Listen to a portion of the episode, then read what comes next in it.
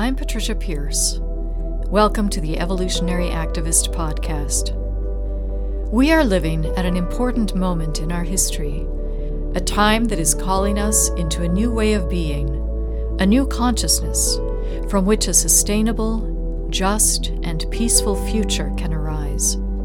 In this podcast, we explore ways to help that future take hold within ourselves so that together we can help it come forth in our world. Hello, evolutionaries, and welcome to this week's podcast episode. I wanted to talk with you today about fear, because fear is something that we all experience from time to time, and it can become quite debilitating if it is something that is actually governing our lives and prohibiting us from doing the things and living the fullness of life that we want to be living.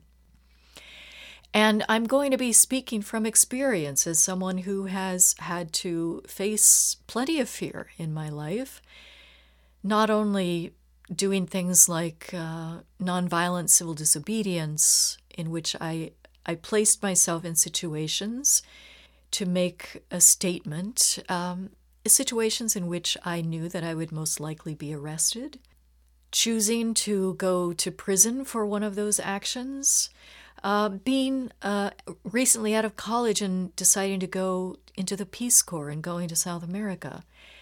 All of these things have been experiences that have compelled me to face fear and step into fear. And another thing, maybe one of the most terrifying things I did uh, in my lifetime, is when I was a pastor, I decided to begin to preach extemporaneously rather than prepare a manuscript for my sermons. And I've heard it said that public speaking is one of the things that, that people fear the most. Of course, by that time I was quite accustomed to public speaking, but I had never done it without a script of some kind, without a manuscript. And so there there came a time when I felt like it had become really an onerous burden to write out my sermons because I had already done my discovery process when I was studying a scripture text and I'd had my ahas and and all of that and and then writing it out felt just quite tedious and so I took the leap at one point and I decided that I would I would preach extemporaneously. I would prepare in terms of looking into the text and and internalizing it and discovering its message for me all of that I would take into the moment but in the moment itself of delivering a sermon I would stand up without any prepared notes or text.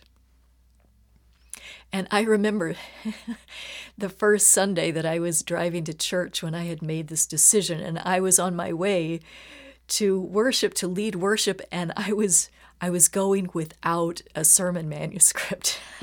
and I remember driving and thinking to myself, what have I done? I was like, oh, what have I done? And I was on this little stretch of freeway that I would take, a very short stretch of freeway on my way to the church. And I remember seeing to the side of the street of the road a yield sign. Yield. and I knew that that was what I needed to do. I needed to yield. I needed to yield to the message that wanted to come forth through me that morning. And so that became a practice, and it was a long time before I was comfortable doing that. I would have to every Sunday confront my fear of being in front of these people and speaking from my heart, from the moment, and opening myself up to be a vessel for a message. It took a while to be able to do that without fear. And so I have had experience confronting fear, stepping into fear until it begins to dissolve. And the thing about fear is there are, of course, two kinds of fear. There is the kind of fear that serves us from uh, a very uh, biological basis. If we are stepping out into the street and, and a bus is headed our way, we feel fear, and that's good because we need to get out of the way of the bus. That is fear that serves us. But the fear that we most often carry with us is fear that is generated by our imagination.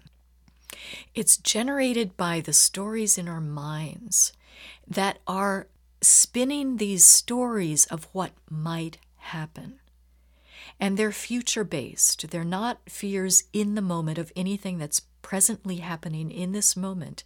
They're fears about what might happen in the future. And those imaginary fears are, I think of it as they're at the boundary of our growth edge. When we are stepping out of our comfort zone, we are going to encounter fear because we're doing something that we've never done before. And our own minds will try to keep us from doing that because our mind knows our track record with things in the past. It knows what can be predictably counted on to happen. But when we step out of those things, we are stepping out of our known territory into the unknown. And our minds will try to keep us from doing that because our mind doesn't know what's in that unknown territory. And it wants to protect us. It wants to corral us into the experiences that we've already had that we sort of know our way around. We know that terrain. And so, the first thing I want to say about fear is that if we can meet it with a sense of appreciation, first of all, to understand it has good intentions, it wants to protect us.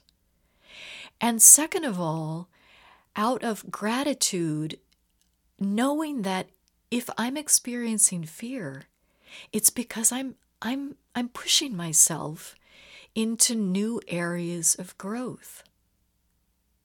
If I can understand fear as an inevitable consequence of my own growth, then I can begin to shift my relationship with fear and see it not as something to be feared, but to see it as a natural response to growth.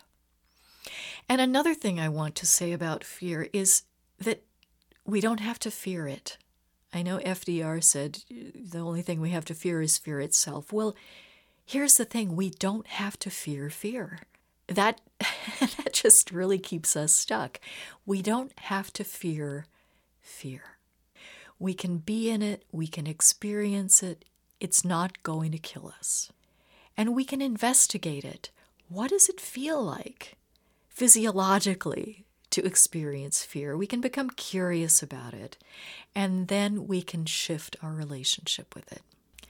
And the other thing is that we can meet it with great compassion not as an enemy, not as our enemy, but as a frightened aspect of ourselves that is uncertain about the future.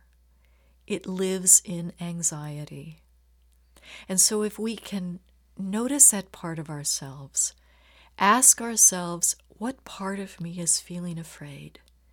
And to meet that aspect of the self with great compassion with great compassion, then we can not fear it, not demonize it, and also not give it the power to keep us from moving into our own growth. We happen to be living in a time that is permeated with a lot of fear because we as a species, as a global community, as a, a culture, we are moving into a time that we we can't foresee what's ahead because we've never been there. We're making this shift out of the ego mind into uh, a different consciousness, a non dual consciousness, and we don't know what that feels like yet as a species because we have never been there. And so this fear impulse is arising naturally. And it's arising in all kinds of forms, forms that are expressing themselves as anger and vilification and hatred and all of that. Those are all expressions of fear that is a natural consequence of this transition that we are making. And so, if each of us as evolutionary activists can begin to shift our own relationship with fear, then we can be in these times in a helpful way, as a steady presence through these uncertain waters.